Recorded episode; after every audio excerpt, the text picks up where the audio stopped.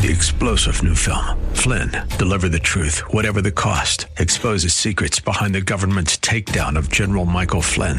Flynn knew what the intel world had been up to. He ordered the first audit of the use of contractors. This set off alarm bells. He told the truth. He was the most dangerous person for Donald Trump to hire. They had to get rid of Flynn. Flynn, Deliver the Truth, Whatever the Cost. Available now. Watch it today. Go to Salem Now dot com. Salem Now dot com. It's time for a conversation about the things we share in common. Our common hopes, our common fears, our common struggles. Together, we'll wrestle with the questions that we all have about the issues that affect our lives. This is The Common Good. Now, here are your hosts, Brian Fromm and Ian Simpkins.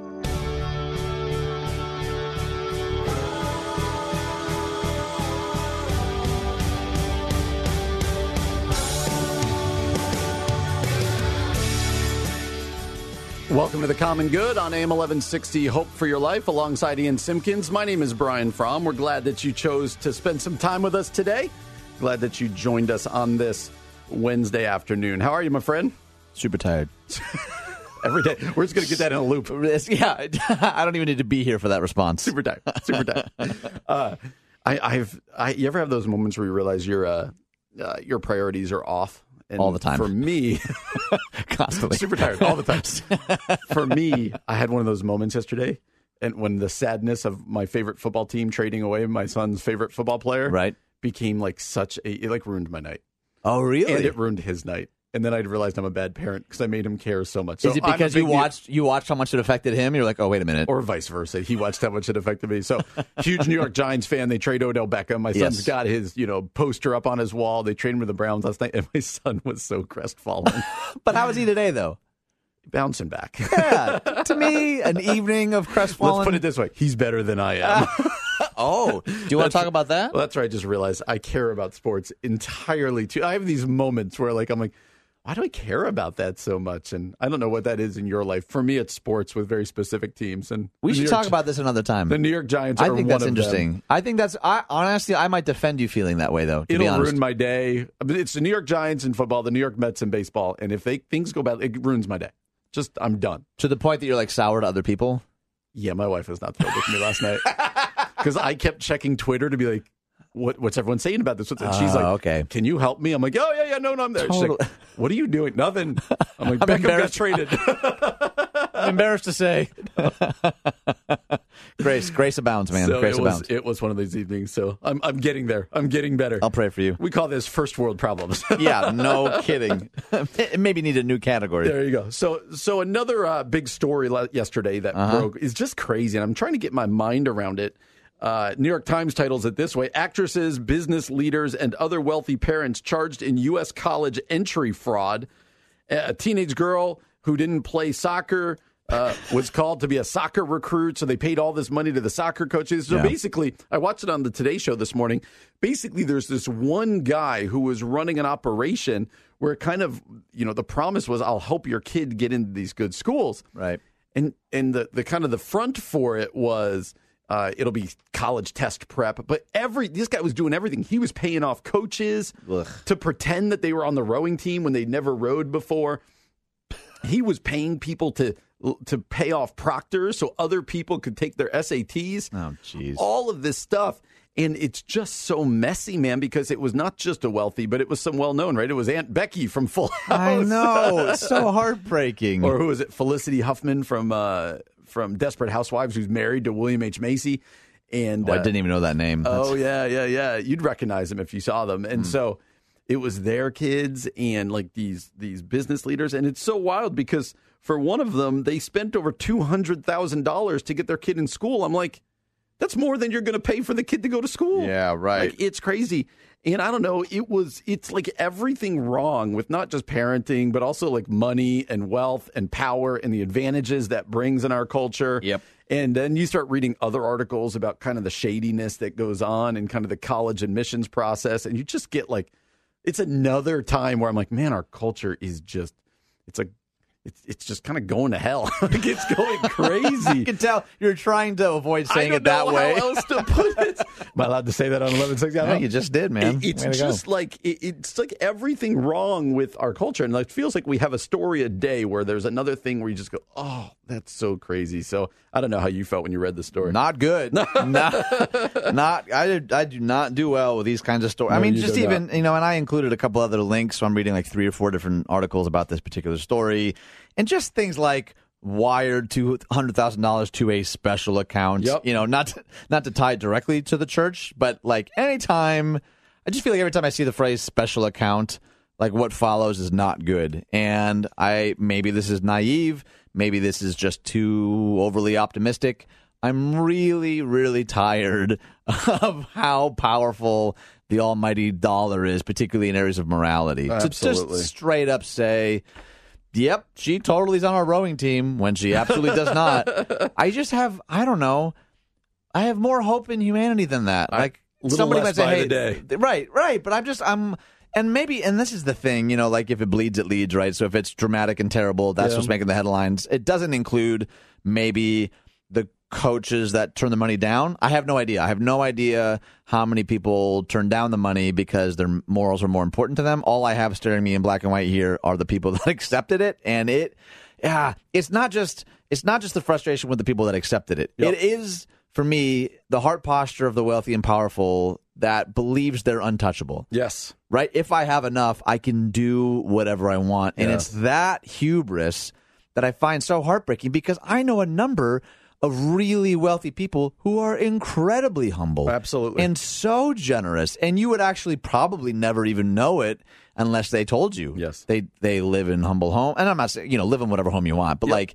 on the surface, you just never tell. And I read stories like this, and I think, what is the di- – why does money so completely corrupt some people and other people are able to rise above it and do really great things with their wealth? Like, right. I'm just – I'm really fascinated by – why these outcomes sometimes seem so different. And this guy, uh, his name is William Singer. He was paid about twenty-five million dollars from two thousand eleven until two thousand nineteen to bribe coaches and university administrators to designate their children as recruited athletes, which effectively ensured their admission. Like, literally, it's not like they were bad athletes. They were not athletes. They That's didn't play the sports ridiculous. They were admitted for. And he also, it said, uh, he shared about how he uh, would bribe test proctors, the S A Ts and the A C Ts to falsify results. And there's so many things that bother me about this story, but it is a reminder again, like you just touched on, that A, money and power can get you things that you do not deserve, that other people can't do. Yeah, Don't right. forget, for every kid that was admitted to these schools under these false pretenses, another kid likely wasn't admitted yeah, to the right, school right, right, right. who was more deserving. But secondly, what are these parents teaching their kids? Hey, little Johnny, pretend you play soccer.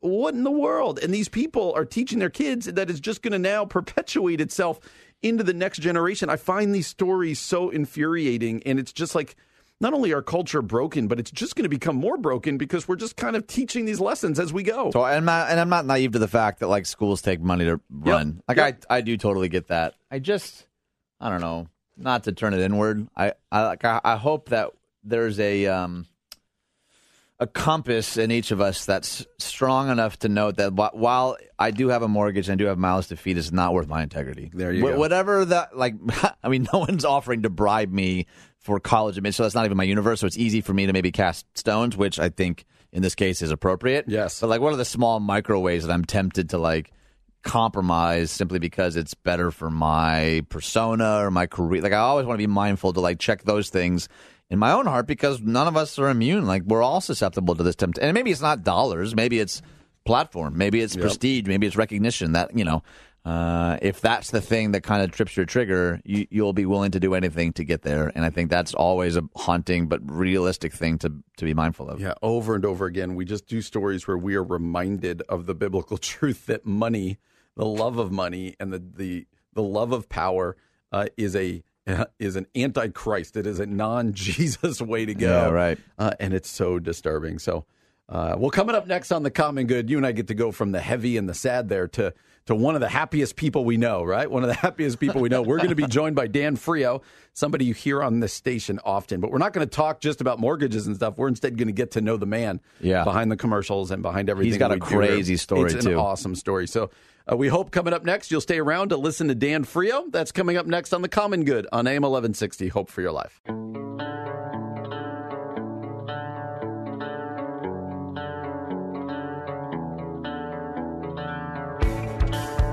Welcome back to The Common Good on A M eleven sixty, Hope for Your Life. My name is Brian Fromm, joined as always by Ian Simpkins. You can find us on Facebook at The Common Good Radio Show, online at eleven sixty hope dot com. There you can find old shows, podcasts, uh, and you can find us all at uh, iTunes and all other places you find your podcasts. That's right. And yesterday we started having the ability to text. That's right. So you isn't that like, we made it, man. We, we made it. We made it the late nineteen nineties. You, right? and I, you and I got shirts today. We got swag, and now we got texting. six eight six eight three. That's six eight six eight three. Then type in C G and your comment, your question, you know, an observation. We'll let, yesterday we said you can ask Ian his favorite color, whatever it yeah, is. Yeah, groundbreaking questions like you that. You want right? to have. So, Ian, when we started this show, one of the first people we met, Uh, and we were told when we started this show, like, there's a guy who was, like, invested, not finan- well financially, but that's yeah. not what was meant. Like, he's behind the station, yes. behind the show, a guy by the name of Dan Frio. And Ooh. we we constantly, you, you hear, if you listen to the show at all, you hear us do the daily mortgage update with Dan Frio. Uh, right now, the man is in our studio. The man, the myth, the legend. Dan no, Frio. No drum roll. Something. So, Dan, we're, he's we're looking at the producer. He's no, looking nothing. at him. Nothing. Come on. We'll do better next time. uh, let me give you just uh, some of the ways you can reach Dan. Uh, you can reach Dan by phone at six three zero, three three eight, one one six zero, six three zero, three three eight, one one six zero. Or visit his website at eleven sixty mortgage dot com. And what we always like to say is when you call that number, Uh, you don't get like just some, uh, you know, some telemarketer or somebody on the phone. You get Dan. Yeah. So yeah. he will talk to you. And if you leave a message, he'll call you back. Yep. And uh, we love the partnership, man. So it's really fun. And, and uh, we've laughed a lot with you. It's been a lot of fun. So yeah. welcome. Welcome Thanks. into the studio. Thanks for having me back. The last time, I think the last time I was here, you guys, I think it was like week one or something like yeah, that. I think right, it was day right. one. Yeah. You guys were a little more timid than you are today. We probably seemed like scared yeah. children last time you were here. Yes. It was it was kind of, you could tell. You know what I mean? It's yeah. like that kid's first day of school at that school he's never gone to. Right. It's like, mm, okay, you're just trying to trying your best to fit in. You guys fit in awesome. Those walls, uh, thanks, I really got to say so. Those walls have broken down a bit. So, yeah. the, Dan, the goal today yeah. is not so much to get people to talk to them about mortgages and stuff, but sure. we just want people to get to know you. Yeah. Because if they know you personally, then they are more likely to, you know, call you when they're in need of a mortgage or they have a house question or whatever else. Yeah. Uh, so why don't you just give us again for people who never heard you before? What are just kind of your particulars? Where do you live? And particularly, what do you do? What is it that you do? Uh, why is it that you're on the station often? Okay. So that it, it's kind of a that's a wide open question. Right. Let me tell yeah, you where. Is. So I live in Saint Charles, Illinois. Okay. And my office is in Geneva, Illinois. And I've lived out there for about twenty years. I'm originally from, I don't know how far back you want me to go yeah, to tell about way, myself. So let's go back to, and again, thanks thanks for the platform. I, yeah, it's absolutely. greatly, greatly appreciated. So you hear me every day about mortgages, but uh, you know, I I do have a passion for what I do. And there's a reason behind it. Yeah. Um, I grew up in a small little town in West Virginia. You don't know what you'd never had, I mm. guess is the best way to put it. So I graduated from West Virginia University with a degree in economics, and I moved. My goal was to, I wanted to get on like Wall Street or yeah, be a trader right, or something right. like that. So those aspirations, the furthest west I've ever was at that point was Cleveland, Ohio. Ooh, exotic so when Cleveland, I went Ohio. past Cleveland, I bought, I had uh, about fifteen hundred bucks. I bought a car, and I threw everything in my car. Wow. And I'm driving past Cleveland, and it was like, ooh, boy. So, honestly. No offense I, to Cleveland, yeah, Ohio. Yeah, no, but. no, no, no. Yeah. No. I actually started crying right there in the Whoa, car. No kidding. I was, it was basically, you're from a small little town in West Virginia. Right. Dude, I didn't know what's out there. Right. I never really went anywhere. Mm. You know, we didn't have, my dad worked in the steel mills. We didn't really have anything. Mm. So, um, to make a long story short, I, I got to uh, Chicago. Okay. And there was a, a gentleman that he's my brother-in-law's cousin. You don't have to follow along with that if yep. you don't want to. But um, he actually brought me in, and I couldn't get a job in the financial industries. At all? No. Wow. I actually went all the way up the food chain at Merrill Lynch, and I still have the guy's business card oh, wow. to this day. No kidding. He said, son, I, I love, you know, the way you present yourself, who you are, what you are, but you have no experience. Mm-hmm. He said, go sell pots and pans for a year, and if you succeed, you come back here and I will hire you personally on the spot. No kidding. So I, I need a job because I'm engaged to a, a woman that I've been married to in a month. It'll be thirty years. Wow. And I've been dating her since I was fifteen. Wow. wow. So congrats, man. So, and you, you know, you're from West Virginia and you date that girl from, yeah, she's not my sister. Yeah. Okay. If, you, say, if you're asking. They, in West Virginia, so, they, in West yeah. Virginia, they call that getting married yeah. late. Yeah. Oh, yeah. Yeah. We were, oh, dear. yeah. Yeah. We were late bloomers. so, um, so long story short, he helped me get a job at some high finance company yeah. and I was a collector. Oh. Okay. So then I, I did that for about a year and then it was like, okay, time to move on. So then I mm. moved to a mortgage company. I was there for seventeen years, became vice president. Wow. Then I moved off and started my own company in Oak Brook. I was there for about six, seven years and I'm missing life. Yeah. I'm missing my son's soccer game, my, right. my other son's football game. My daughter to this day, you know, gets on me because I didn't help her mm. uh, learn how to ride her first bike. Mm. So, you know, deja vu kind of hits in. Yeah, no kidding. At that time, basically that time. Now, I'm at that point, I'm in my late thirties, and I'm not gloating, but I have millions. Mm. So you're doing okay for yourself. Yeah, yeah. and it, but if you knew me then, you knew I had millions because I, it was me. Okay. It was me. I'm the man. You know, right. I I did this. It's right. me, not my family, not my wife, not my kids, not mm. my friends. It's Dan. I'm I'm just the man. Mm. Um, so when the crash hit, I always say the world ended in two thousand six to eight. That was basically almost the same time I opened my own company. Oh, oh gosh. Wow. My life basically ended. Wow. Um, I lost millions in wow. a tune of six to twelve months. Um, and my wife came to me at one point and said, you know, we need you or we're leaving you. Wow. wow. She, so, she said that to your face. Yeah. Yeah. Wow. And I get it. I yeah. get it now. Yeah. Um, so it got me to a doctor. Mm. It got me into a church. Wow. It got me into a Bible study. Yep. It got me baptized. And it was the best thing that ever happened to me. Wow. It, you know, when they say it brings you to your knees, I, dude, I was in my knees. I mean, I remember I was at a park bench with my wife uh, during that time, and I went from f- four to six homes, a Mercedes, an Escalade, a this, a that, to almost homeless. Wow. And just crying at the wow. park bench. So, brings me on to now. Hmm. I've... was reborn. Yeah. Um, so when you, you call me, I talk to you. Yeah. Right. I don't care if you're behind on your mortgage. I don't care if you're in bankruptcy. I don't care if you're, whatever your situation is, trust me, I'll listen. Yeah. Mm. So I, I'm not in this. I've done it for thirty-one years now. Um, I, I, I want to help you. Yeah. I do it for a living. That's how I make money. Mm.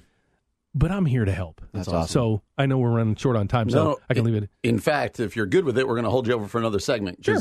Yeah. I think one thing we love to talk about on the show is not just, you know, we're not trying to get people to buy mortgages or whatever. Oh, absolutely. What we want is people to hear these stories of someone who hit rock bottom, yeah, right. kind of got perspective, yeah. mm-hmm. uh, you know, life in Christ. Like, I think there's yeah. so much to talk about. The next there. segment, I'll bring you back up. We're gonna, well, then so, let's feeling down right now. Stick God around. Is good, man. God is good. So That's stick so good. around. Uh, coming up in the Common Good, we're going to keep talking to Dan Frio uh, and hear this story that so many of us struggle with, right? The ups yeah. and the downs yeah, of right. life that are sometimes subtle, but sometimes extreme. Yep. That's what's coming up next on the Common Good on A M eleven sixty. Hope for your life.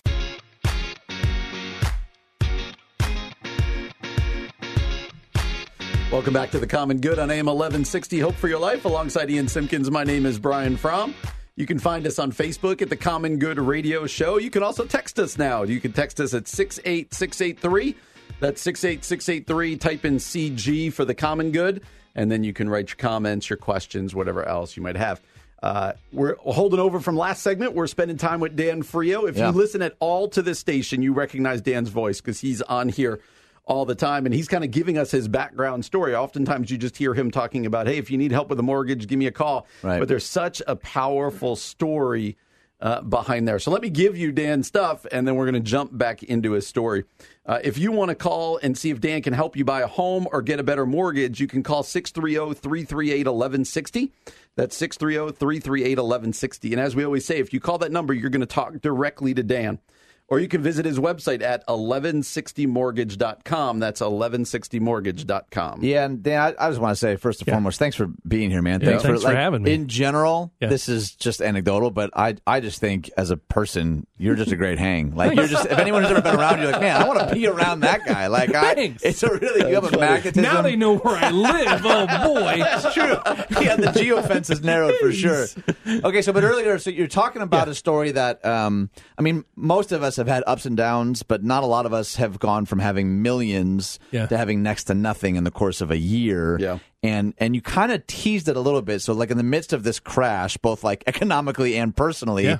you you also had this crisis at home. Yeah. And you're like introduced to this faith component that all, all seems to sort of be happening together. Yeah. Can you just take us a, a little deeper into what's yeah. happening in your heart and head when you're losing all this money?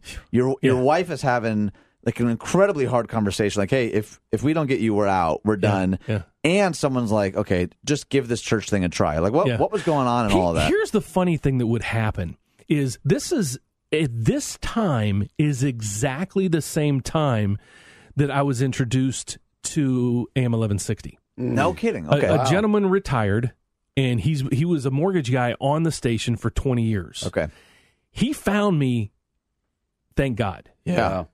He came to my office looking for a job right before he retired. Hmm.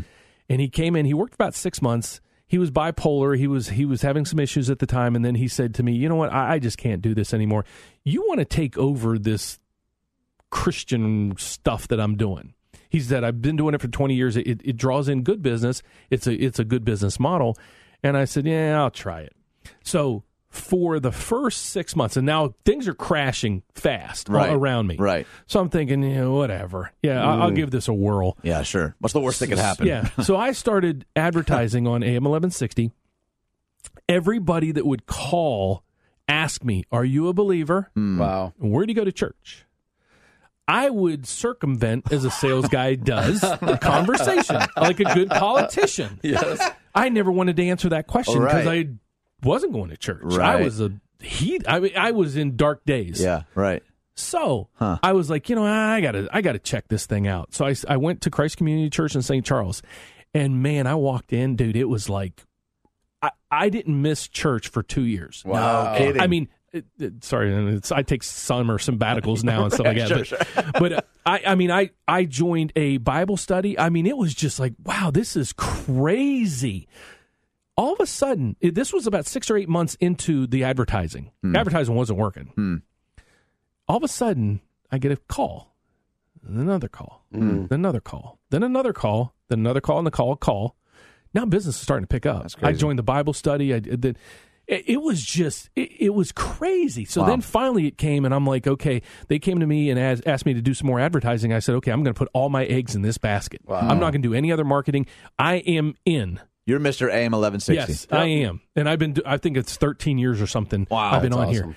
I did. It, I'm in, hmm. dude. I'm in um, because God is good. I mean, it. It was just. It very much humbled me. Um, now I'm. This was forty-five. Everything ended. I'm fifty-three now, hmm. and life is. My home life is awesome. Yeah, finances are good. I mean, nobody's ever. I'm not back to where I was. Sure. I don't need to be back where I was. Hmm.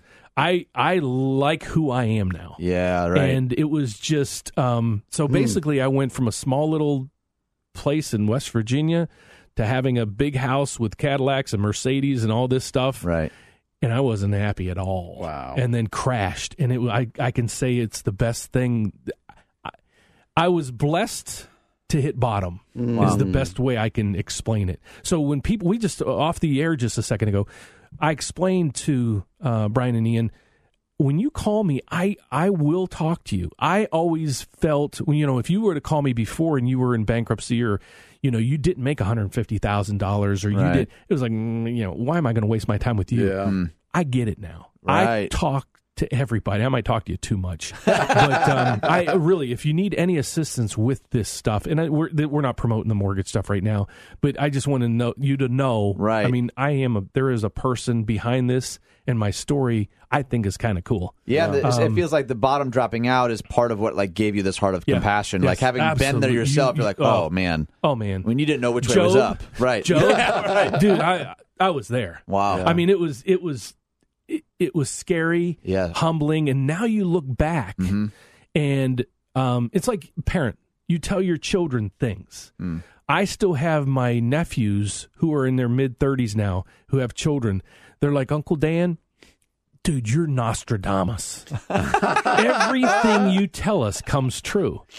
And it's crazy because, you know, now I look back to the path that brought me sitting in this chair today. Yeah. And, it's cool. That's awesome. I mean, it just, it was, so that that's basically the story behind, I've done story. mortgages for thirty years. It's all I know how to do. Yep. It's all I really want to do. Yeah. And I really like helping people. That's awesome. And, um, you know, that's, so that's, that's it. Thanks for that's sharing my that. Story. That's a great story. That's fantastic. Well, sure. We do want to take some time with the couple minutes we have left here. Uh, remind our people, like, uh, who should call you? Like, if people are, what?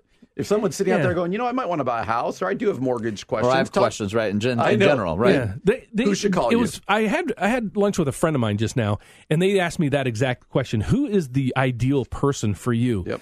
Probably right now is, you know, a lot of the millennials are looking to buy homes. Right. I get it. It is so confusing. the, the tough, Amen. Yeah, well, the, the tough part of, behind it all is I don't have the millions and millions and millions and millions of dollars to spend on advertising. Yep. So, you know, even my son's like, oh, I just click that rocket thing and apply. No. uh, you, you need guidance. Yeah. And you don't know what program it is. You don't know your credit scores. You don't right. know what, you know, there's so many programs out there that can be really confusing. Hmm. Guys, I I make money when your loan closes, and the, the lender pays me a fee based on your loan amount. Wow. I can ninety-nine percent of the time beat the rate that they're giving you and the fees by thousands. So, but again, I don't have the I don't have the advertising dollars yeah. behind it. So basically, it would be a, a first-time home buyer okay. or a home buyer in general, or you know anybody. Yeah. You know, if you're looking for a mortgage, a jumbo mortgage, a reverse mortgage, anything, I try to pride myself that I know what I'm doing. I don't like, I always tell people, if you're going to sell something, you better know what you're selling. Yeah, right. And that's why I try to know everything about it. Can I, you might be able to stump me if you do, God bless you, but I'll find the answer for you and that's get right awesome. back to you. That's so awesome. Hopefully that was a long-breathed answer, but hopefully that answered your yeah. question. No, that's helpful, man. I remember someone describing being a pastor as just being a salesman, and not, when you say that, it's like, I know that's a weird way to put it, but you want to sell what you love. Yeah, yeah right. So, yeah. I love I mean, doing this. Fun. That's yeah, I, we I, can tell yeah. it shows. From getting to know to talk to you. Well, again, that's Dan Frio. If you want to call him and talk to him, you could do so at six three zero, three three eight, eleven sixty. If you notice, everything's eleven sixty yeah, with him. That's right. Smart. Uh, so six three zero, three three eight, eleven sixty. And again, you'll talk to Dan if you call him. And as you and I have gotten to talk to Dan, it's just fun to talk to Dan. So. Yeah, you really, you, are, you really are a good hangman. I appreciate it a or lot. Or you can visit his website at eleven sixty mortgage dot com. That's eleven sixty mortgage dot com. Dot com. Dan, thanks so much for coming in, man. Let's do this again. Awesome. You betcha. Always a pleasure, man. All right. Thank you. Thank you. You've been listening to Dan Frio joining us here on The Common Good on A M eleven sixty. Hope for your life.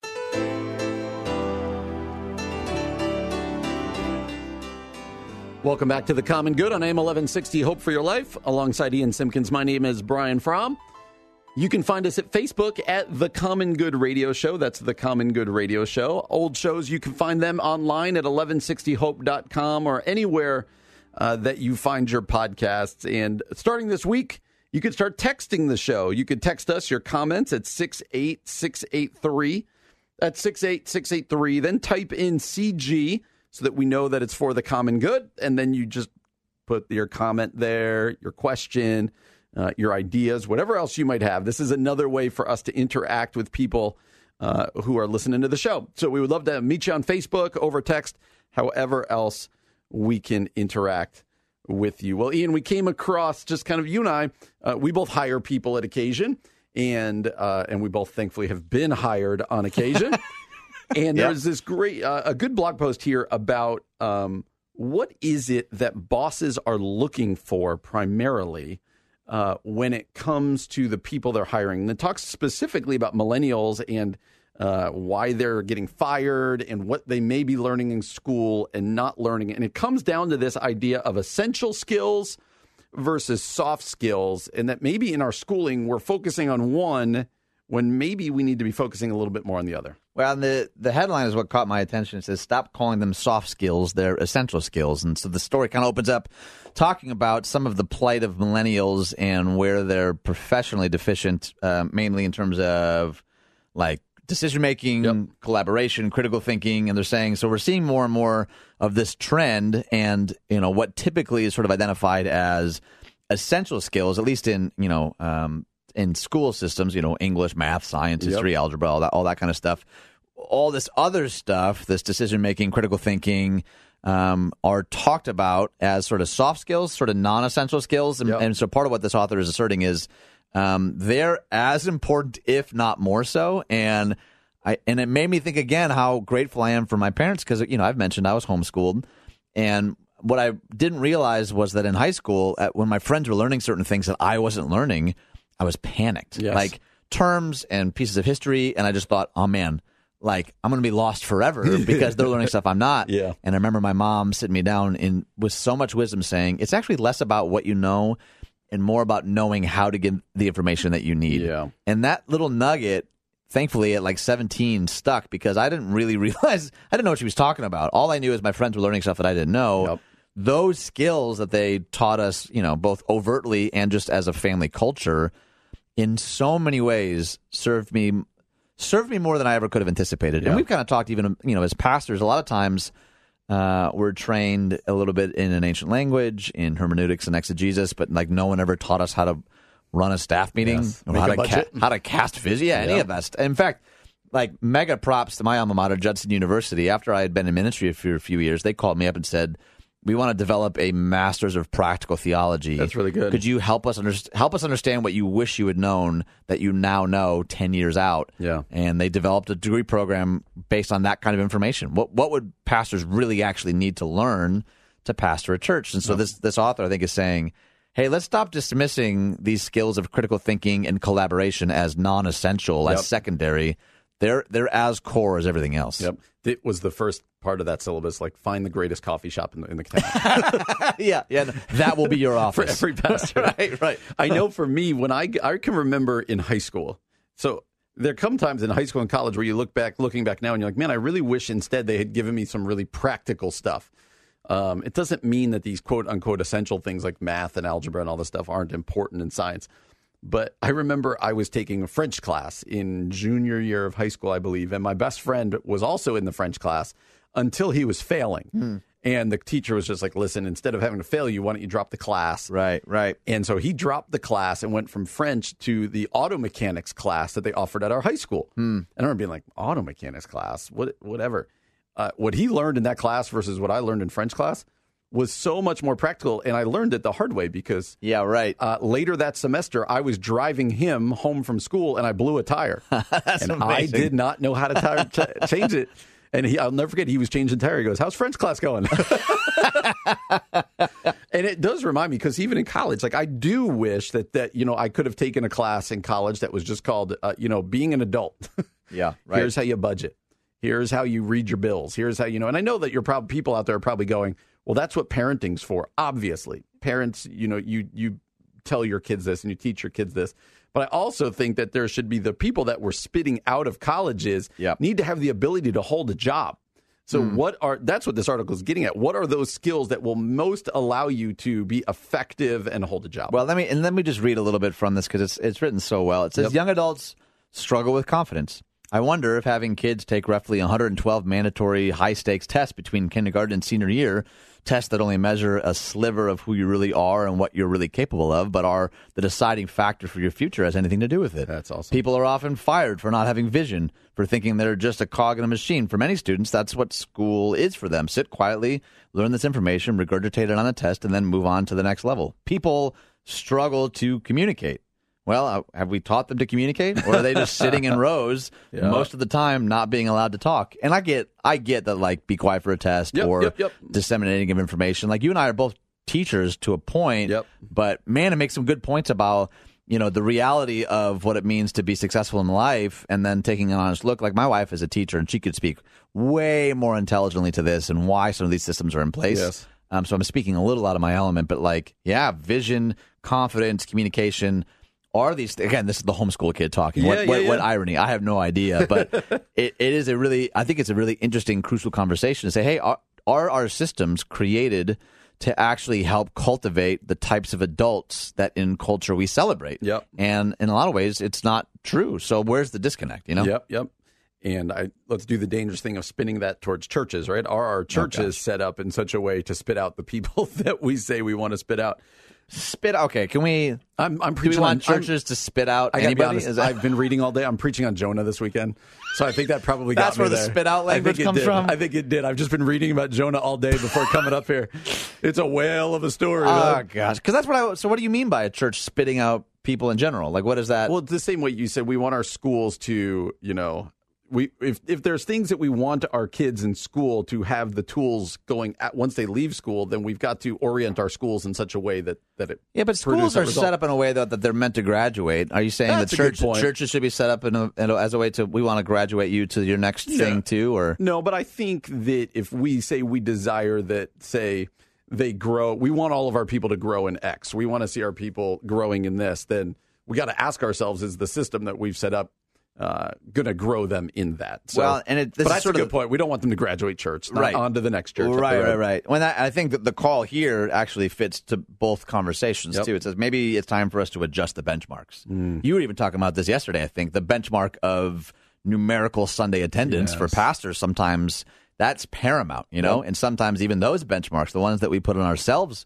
aren't the healthiest. So, so if people know that Brian or Ian is always going to ask, how many were in attendance mm-hmm. and what was giving, whether we're teaching it overtly or not, people are going to pick up on like, oh, those are the two things they value the most. Yep. Like even being mindful of our own internal benchmarks, yeah. I think is so necessary in evaluating culture and trajectory, which yeah. is tough to do. And I think off this article as a parent, it makes me remember there are things that I need to make sure my kids know before they leave my house. Yeah, totally. I got to own that. Totally. Well, you're listening to The Common Good. Coming up next, two pastors are going to talk about a man called the cussing pastor. You're not going to want to miss that. That's what's coming up next on The Common Good on A M eleven sixty. Hope for your life.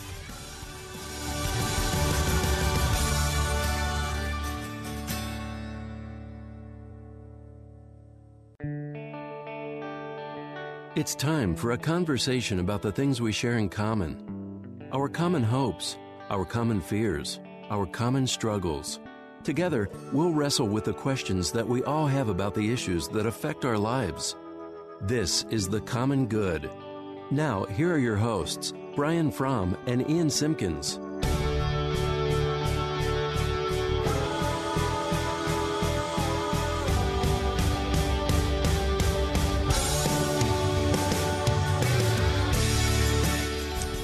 Welcome back to The Common Good on A M eleven sixty. Hope for your life. Alongside Ian Simkins, my name is Brian Fromm. We're excited to have you joining us today. You can follow the show on Facebook at The Common Good Radio Show. That's The Common Good Radio Show. You can now text us as well. You could text your comments or your questions to six eight six eight three. That's six eight six eight three. Type in C G and then your comment, your question, or anything else it is that you want to share with us. Ian, you and I both were pastors. I'm uh, a pastor at Four Corners Community Church in Darien. Uh, you are a pastor uh, at Community Christian Church in Naperville. And so we came across this story that had been kind of making its rounds, and uh, we were like, well, we got to talk about this one. The segment, what, what a tease, Brian. Yep. The, uh, the title simply says this, quote, "Cussing pastor defends twerking contest held at church." He told critics something. He told them a bad word. You can't, you're not, you're not going to read it? we, haven't, we have not been on air for long enough. That's maybe wise, maybe wise when move. We're a year in here. His name is Thaddeus Matthews, a controversial Memphis pastor, better known as the cussing pastor, for his profanity-laced messages, which have attracted millions of viewers online, is defending his decision to hold a sexually provocative twerking contest at his church. And I'm like, come on now. Like...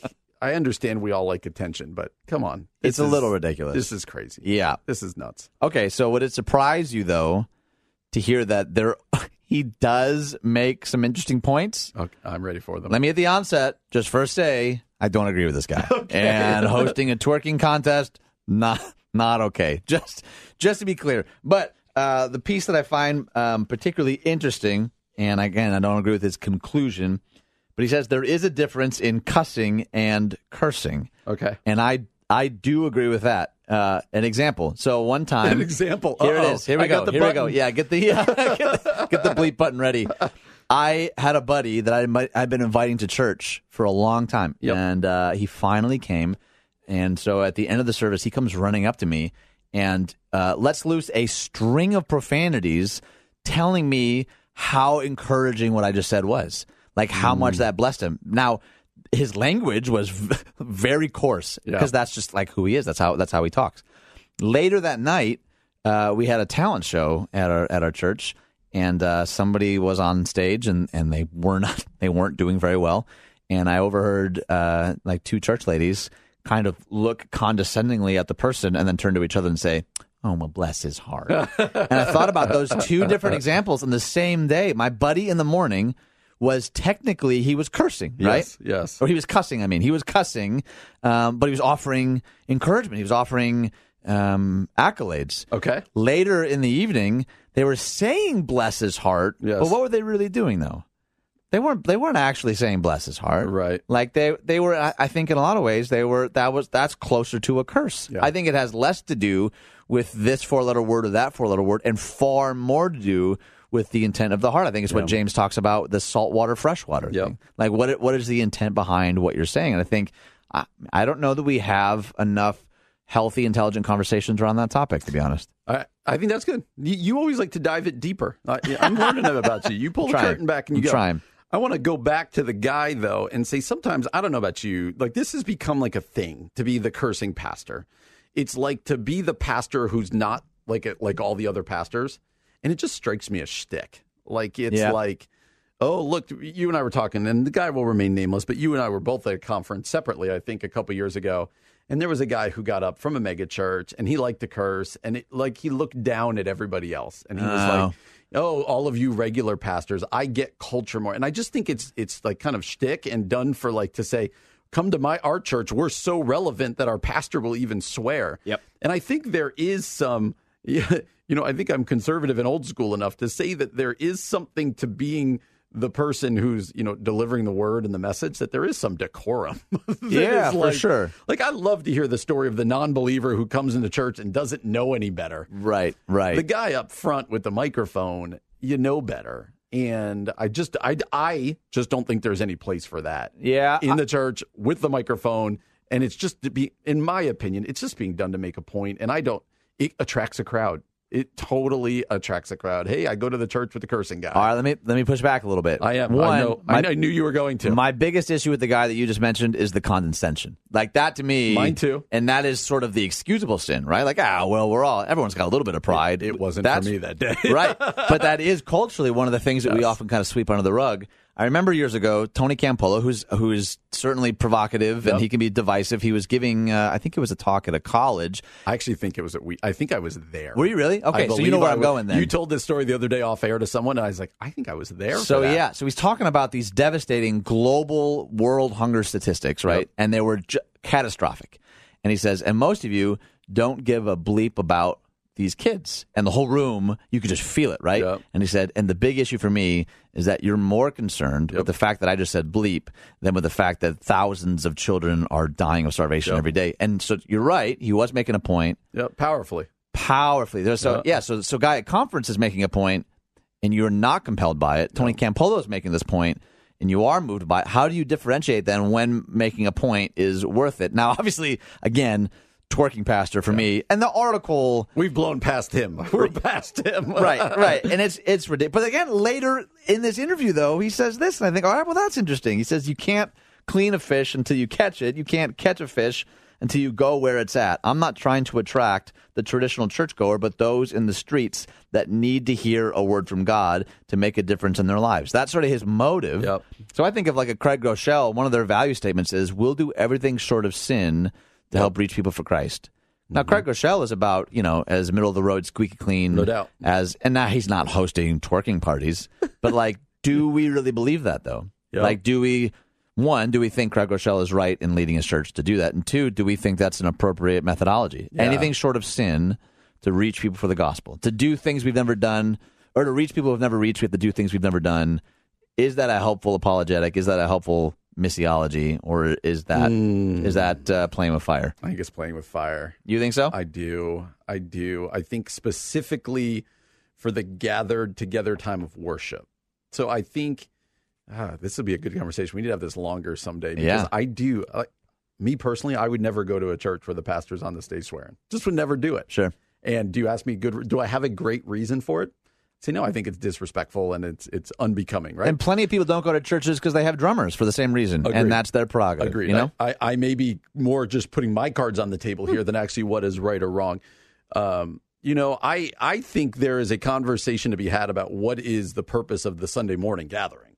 Who's it for? Yeah, right? That right. we can have another day. I just... Every time I know of a guy who's like, I'm going to be, I'm going to be like swearing pastor guy, it just feels like you're just being fake and trying to manipulate people like, hey, we're not an actual church. We're this. And it just feels like trying too and hard. And that's what's so fascinating to me about your position on this is yep. because it seems like your bigger issue is with the shtick, not with the morality of language, Probably. but with someone exploiting a particular way of communicating as a means to attract people in a way that feels dishonest, which I think is an inter- that's an interesting conversation and for I'm, sure. I might be completely hypocritical. It would not bother me if we were off air here and you swore. Mm. It would bother me if I went to your church and you swore from the stage. Which, for the record, I never will. Oh, I know Just you to be will. clear, I never in a thousand years will. I did share the story that I did it by accident. So that's true. Yeah, tell us that story on yeah. air, Brian. What is I that story? Tell that story again one day. It was uh, it was the most attention I ever got at our church on a Sunday morning. You probably got so. some emails too, didn't you? I, I did not, because people knew it was an accident, uh, but it okay, was okay. it was very funny. So hey, good discussion. Yeah, no kidding. And uh, you know. I think there's much more in this about the nature of church and the nature of Sunday morning. We'd love to hear more from you. Uh, keep it clean. No swearing in it, please. But you could text us at six eight six eight three. That's six eight six eight three. Type in C G and then add your comment. Well, you're joining us today. We're grateful here on The Common Good on A M eleven sixty. Hope for your life. Welcome back to The Common Good on A M eleven sixty. Hope for your life. Alongside Ian Simkins, my name is Brian Fromm.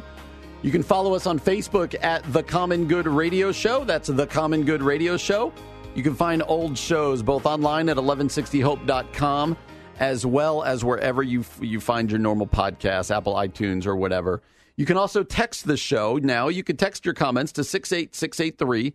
That's six eight six eight three. And then type in C G and then your comment or your question or whatever else you have for us. And one last thing, uh, last week, Ian and I had the pleasure, the honor of having the guys here from Cross International. That was last week, right? Yeah. It's all starting to blend together. Some other day, not today. You're the one who had the baby. Like, I don't even know. Uh, we had the pleasure of having uh, the guys in from Cross International, and they're doing unbelievable work. They are seeing, uh, for only thirty-nine dollars a year, you can a one-time donation of thirty-nine dollars, you can feed a kid in Guatemala, Haiti, some other places for an entire year. Yeah.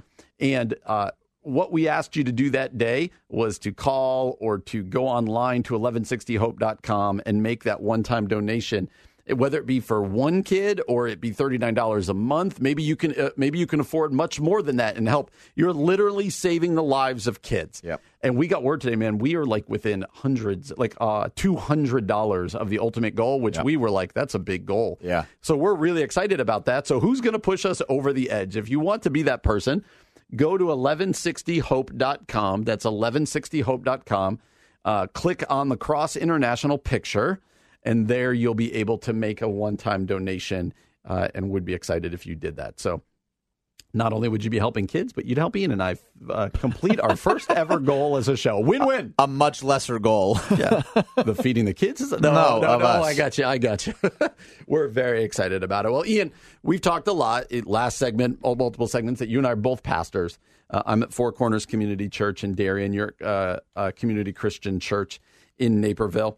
Uh, and so we like to talk pastorally, things that we see, things that we think people struggle with. And I think right at the top of that list, uh, and something you and I talk about often, and then we found an awesome article at Relevant Magazine, uh, talks about the concept of happiness and sadness. And yeah. it says sadness and what eternal hope looks like. Yeah. I think one of the most important issues facing the church today, and not just the church, just our community in general, but it, it shows itself in the church, is this feeling like that you can't show sadness. Hmm. I, I can't display, I can't uh, acknowledge that I'm sad, that I'm even depressed, that I'm struggling. But somewhere along the way, we've gotten this idea that, you know what, in order to be a Christian, in order to, I must have the joy of the Lord. And we've made the joy of the Lord equal happiness, cheeriness. All of our songs are upbeat, and we got to paste that smile on. And if we don't feel it, we go to church with a smile on and assume everybody else's smiles are real except for ours. Yeah. And it kind of drives us more and more into our sadness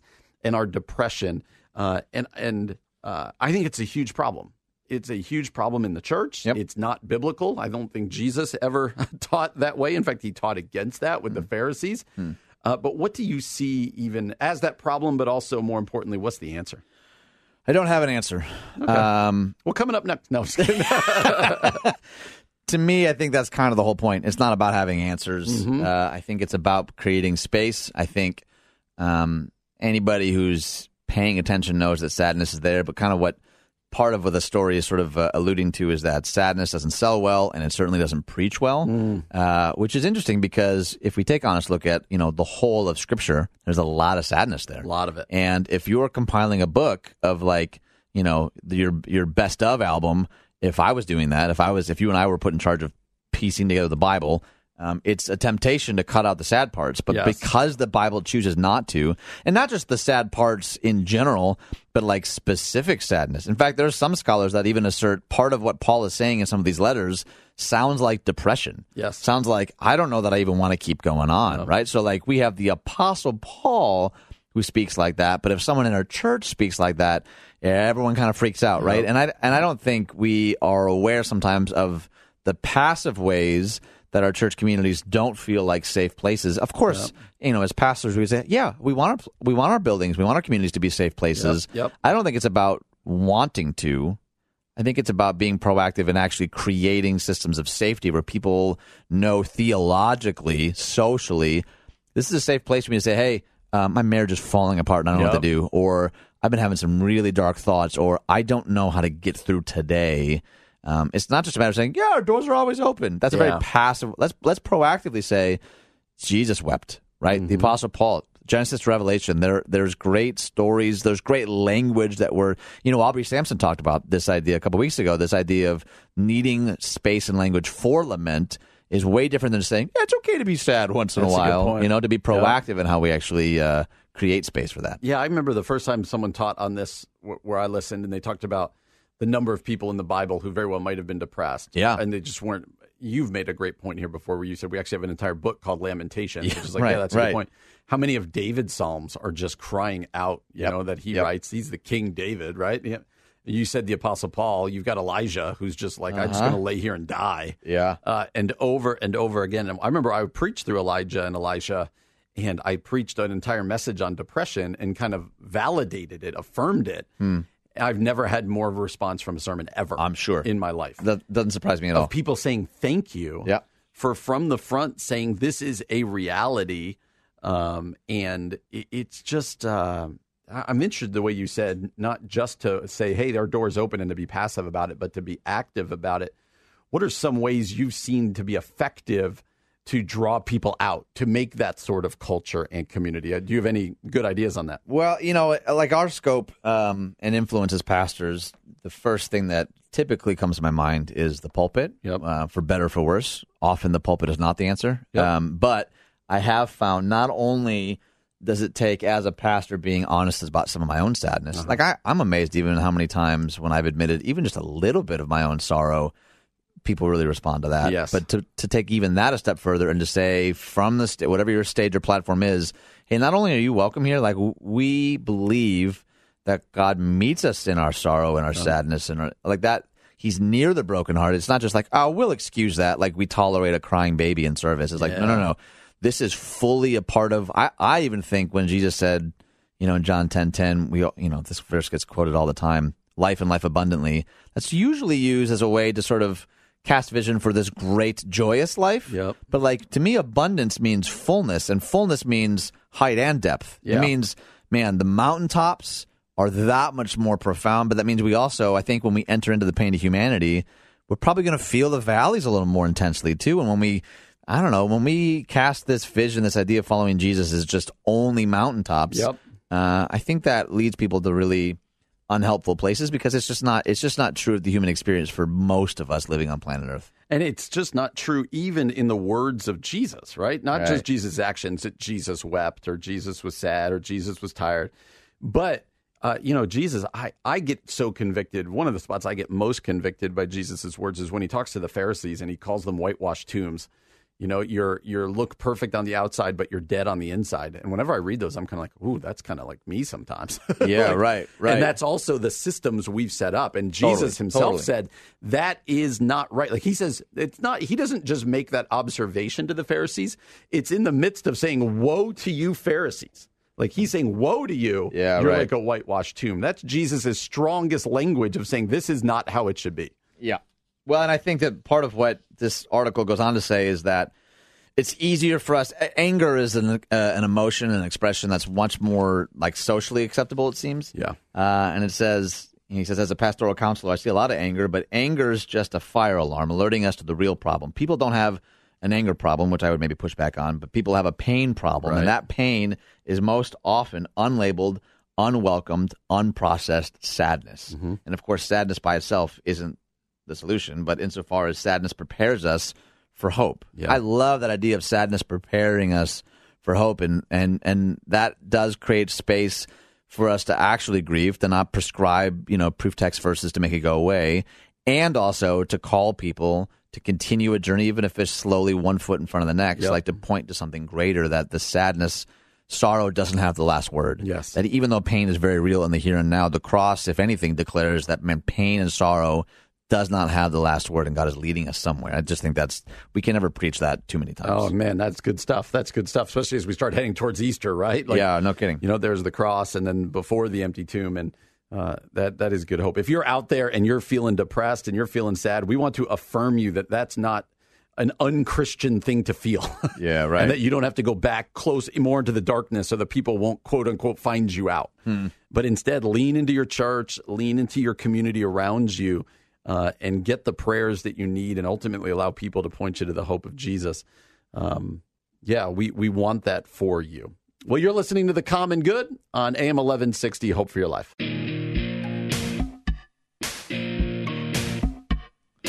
Welcome back to The Common Good on A M eleven sixty, Hope for Your Life, alongside Ian Simkins. My name is Brian Fromm. We're excited that you've chosen to spend some time with us on this Wednesday afternoon. Man, it's actually warm outside today. I mean, rain. Rel- relatively speaking, yeah. Is this where, do I mention again that I'm going to Florida in like a week and a half? I feel like you're doing it just to spite me now. I'm now, it's getting close enough that I'm at the stage where I'm just looking at the weather.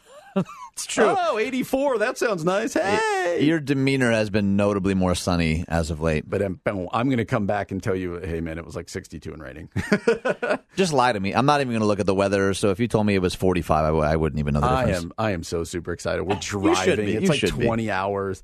And like, family road trip, though. Those are the best. Oh, it's the best. We're going with my parents, and we drive all the way down. Like, we're driving pretty far down in Florida. And so my kids' spring break week. So that's not next week, but the following week. That's awesome. And, uh, and I'm excited for you, man. I get to do this when you were out, when you guys had the baby. Not a vacation, but you guys are out having right, the baby. That's right. But having guest hosts in oh, and yeah. doing fun stuff. So we'll talk to you guys more about that. We got a bunch of week. surprises coming, too. We have some really cool guest hosts. Don't do it too well, though. Like I, I want, know, I, no I promises, wanna, man. I want to be welcomed back. Some of these possible guests are real rock stars. This, Some this... of these people are like, hey, just hey, Florida, keep it up, man. Right, go vacation right. somewhere. Come back whenever you want. Did you ever worry about that when there's like you go away at church and like there's great people filling in for you from your staff or whatever, oh, and then constantly. You're like, like just don't be too good. Yeah. And then you come back and everyone's like, they were awesome, and you're like, how awesome? You are a words of affirmation guy, aren't you, man? Oh man, aren't I awesome as well? Oh, uh, that's funny. So you and I both have kids. We were both youth pastors. I think there's something I'd love to talk to you about that I think is right up our alley as pastors, as former youth pastors, and beyond that as parents. Yeah. And I'm in the I'm in the midst of this right now, but you're going to be in the midst of it before you know it. And that's this. How do you talk to to the youth? I'm sounding like the old guy. The youth. how to, don't talk to them that way. Yeah. How do you talk to, now I must have said young people. Now I've got it all. Yeah. How do you uh, talk to people who are of the younger generation? That about, was not better. about doubt. How yeah. do we talk to them about doubt? Because an important thing for the high school student, the college student, the person right out of college, to be truthful, the important person for every believer is this concept of doubt. Yeah. Uh, in that we do an enormous disservice to people when we say good Christians never doubt. They can't doubt. But I think it's important across the board, but particularly at a young age, because they're just learning all of this stuff. And a lot of it's confusing and hard. And then when we shut down doubt, they're like, oh, well, I'm just not, if I can't figure out the answers and can't ask about the answers, and I don't want any part of that. What do you, um, I'm asking you a really broad question here, but just give me your thoughts on doubt and the role it plays in a growing faith, particularly for our kids, but yep. also across the board. Well, and I, I wasn't going to reference the article, but there's so many good sound bites in this. I just I wanted to because kind of the linchpin statement is uh, it's not doubt that's toxic to faith. It's silence. Yes. This idea that we all we don't have space for those questions. Just keep them to yourselves, like not creating space for helpful dialogue. Um, I, I I really do think toxic is the right word because it teaches, man, if that's too big a question to ask, then we just don't deal with that. Yes. We just hide that in the closet. And that's such a... an unhelpful, and I totally get the tendency to do it, because yep. if your kid's asking really good questions that you don't have answers to, sometimes our own ego gets in the way. And there's yep. a, a quote by Tim Keller that I've I've often shared that I think lays the groundwork, and then the article gets into four suggestions. I'd love to just share what those suggestions are, yep. because I think they're really helpful. But he said, um, he said, a faith without some doubts is like a human body with no antibodies in it. Mm. People who blithely go through life too busy or indifferent to ask the hard questions about why they believe as they do will find themselves, listen to this, find themselves defenseless against either the experience of tragedy or the probing questions of a smart skeptic. Wow. A person's faith can collapse almost overnight if she failed over the years to listen patiently to her own doubts, which should only be discarded after long reflection. Wow. Like what a pastoral so reminder. Good. Like, hey... Doubt, the point of doubt is not to just get rid of them, yeah. but to actually sit with them a little bit. And he doesn't say just live with them. Yeah. He says, but but give them, like, lean in a little bit, yes. rather than just assuming, like, oh, doubt, there's no space in Christendom for doubt, so I guess I have to pretend I don't have these questions. The doubt is actually like an open door that says totally. This person is trying to understand this. Totally. This person is trying to get this. I love how they start this article. It's at Fuller Youth Institute, the one you referenced, this blog. Uh, it's called How to Talk to Young People About Doubt. Yeah. She goes, this author writes, I've been through twenty-six grades of school, including a Master's of Divinity degree and a P H D in Practical Theology, and my twelve-year-old's questions about God can stump me. Yeah, totally. And I get that, man. Totally. I have a freshman in high school, a fifth grader, and a fourth grader, and man, when they ask me questions, I can already feel, like, defensive. Like, I'm the dad and the pastor who's supposed to have all the answers. Totally. And they begin pushing me, and my daughter asked me a question the other day that I had no idea how to answer because it was so obscure. Right. About creation and this and that, and you could just shut them down and be like, "That's a no, no, no, that, that doesn't matter." Right, whatever. Right. Or you just you, you open up and you go, "Hey, that's good." But even as your kid gets older and they start having legitimate doubts, like, "Okay, Dad, how does, hmm, how does this work? This student in my school died. Like, I don't understand that." Yeah, and no you, kidding. Really, as a parent specifically, but then as a pastor or congregant, you just need to dive into those and lean into those. Totally. Well, and so the the section's called Four Steps to Better Handling Young People's Doubts.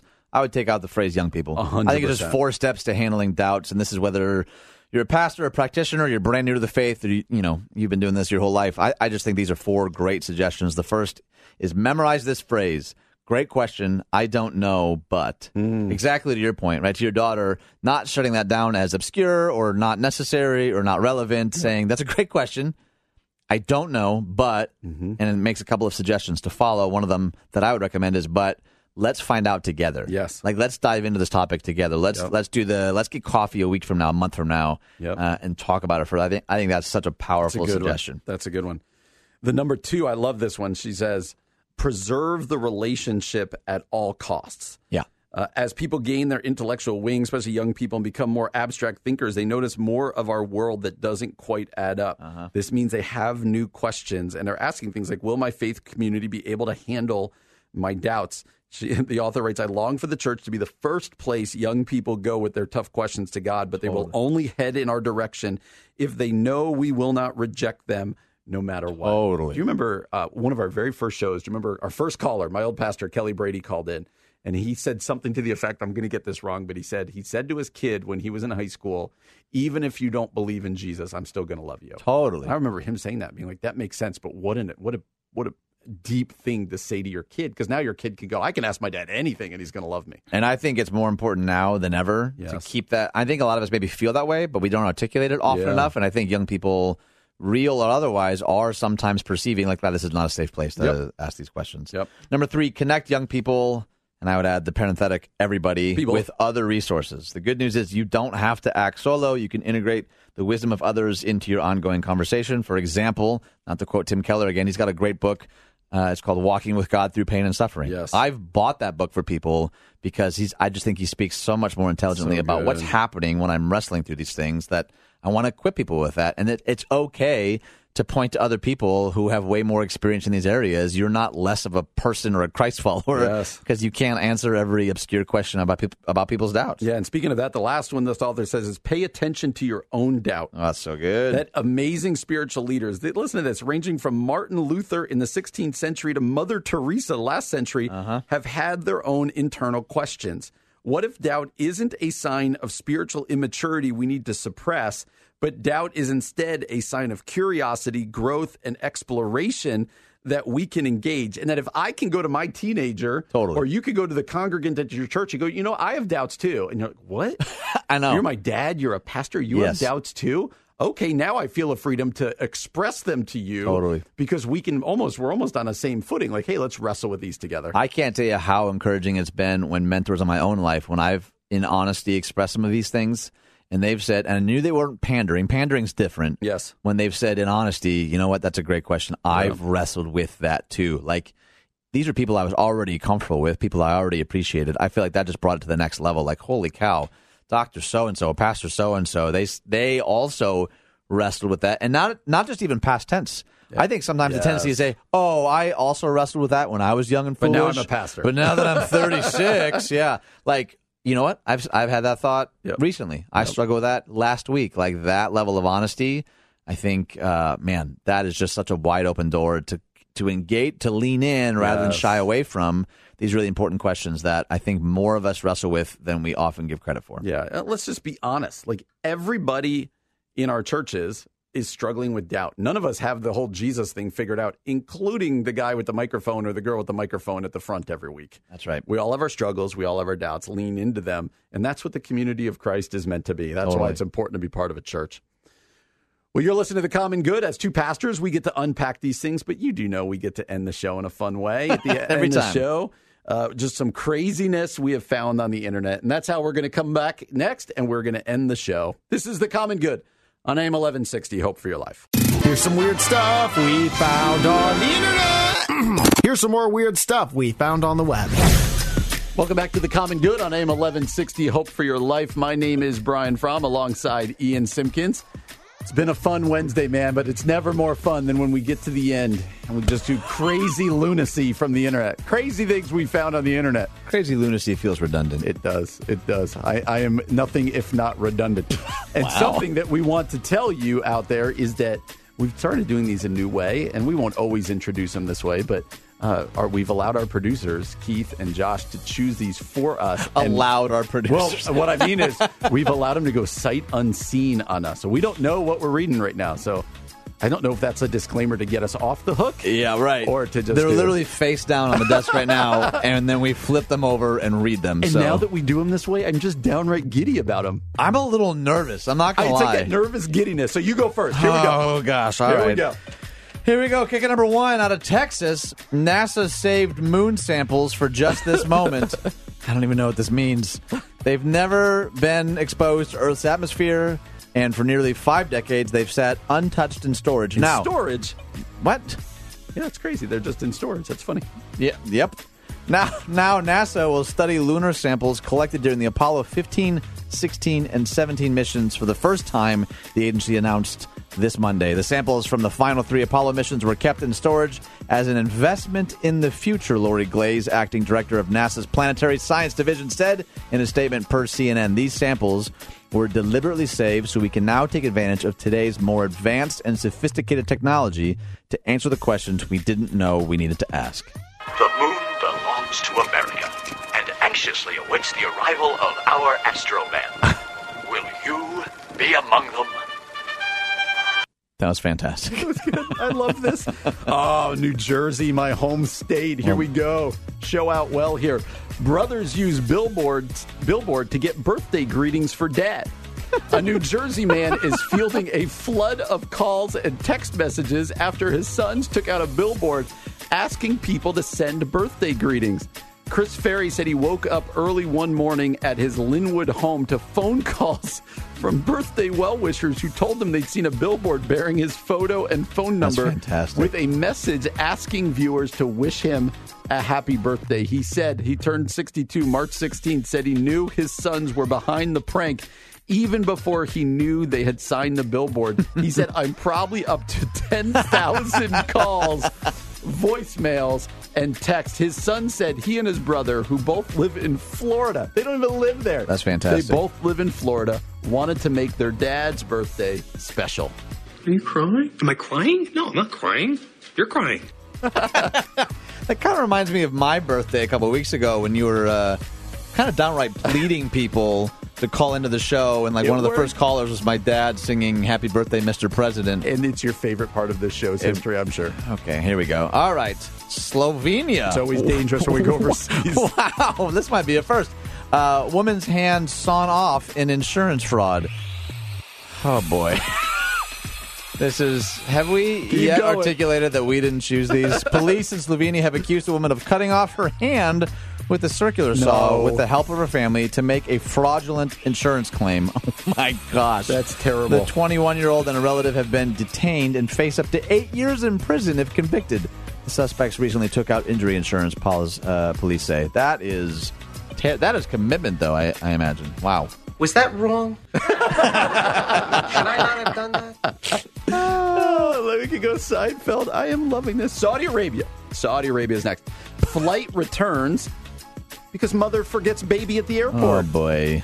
The incident happened over the weekend when a Saudi Saudi plane returned to the airport after taking off as a passenger on board had forgotten her baby at the airport. Flight S V eight thirty-two to Kuala Lumpur turned back after the Saudi mother told the cabin crew that she had left her baby in the boarding area at the terminal.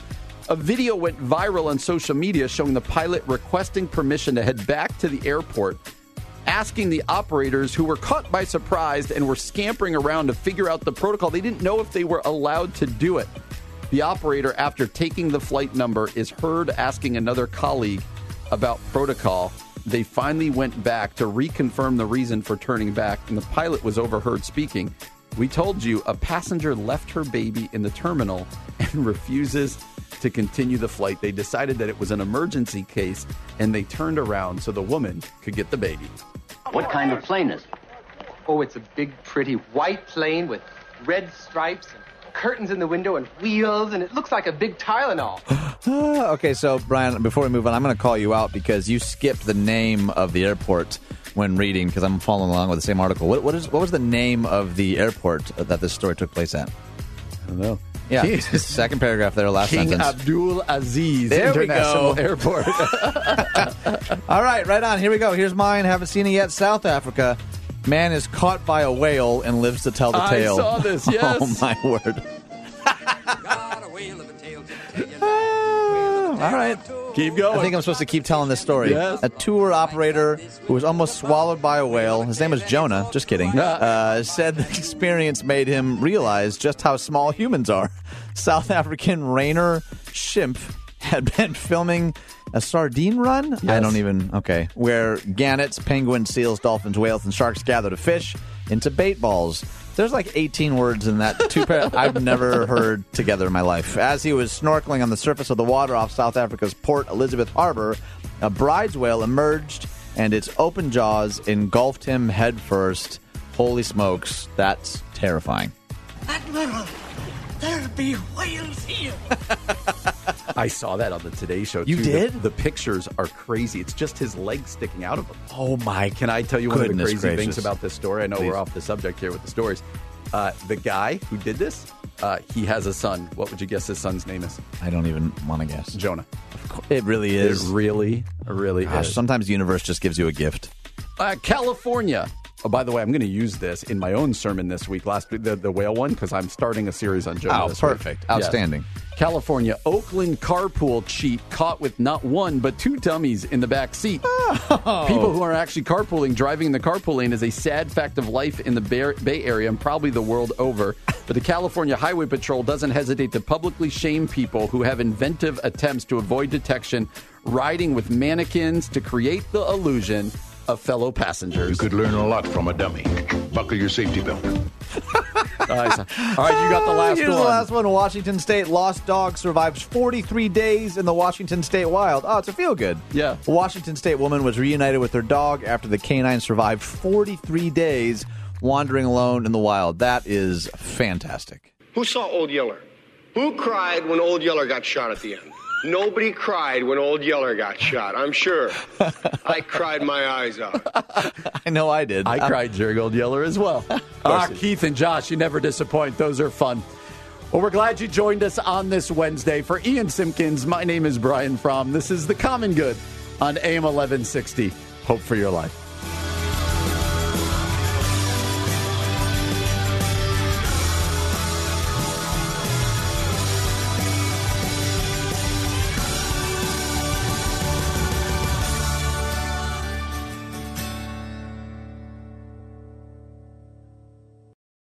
Three-star general Michael J. Flynn, head of the Pentagon Intelligence Agency, knew all the government's dirty secrets. He was one of the most respected generals in the military. Flynn knew what the intel world had been up to. He understood its funding. He ordered the first audit of the use of contractors. This set off alarm bells.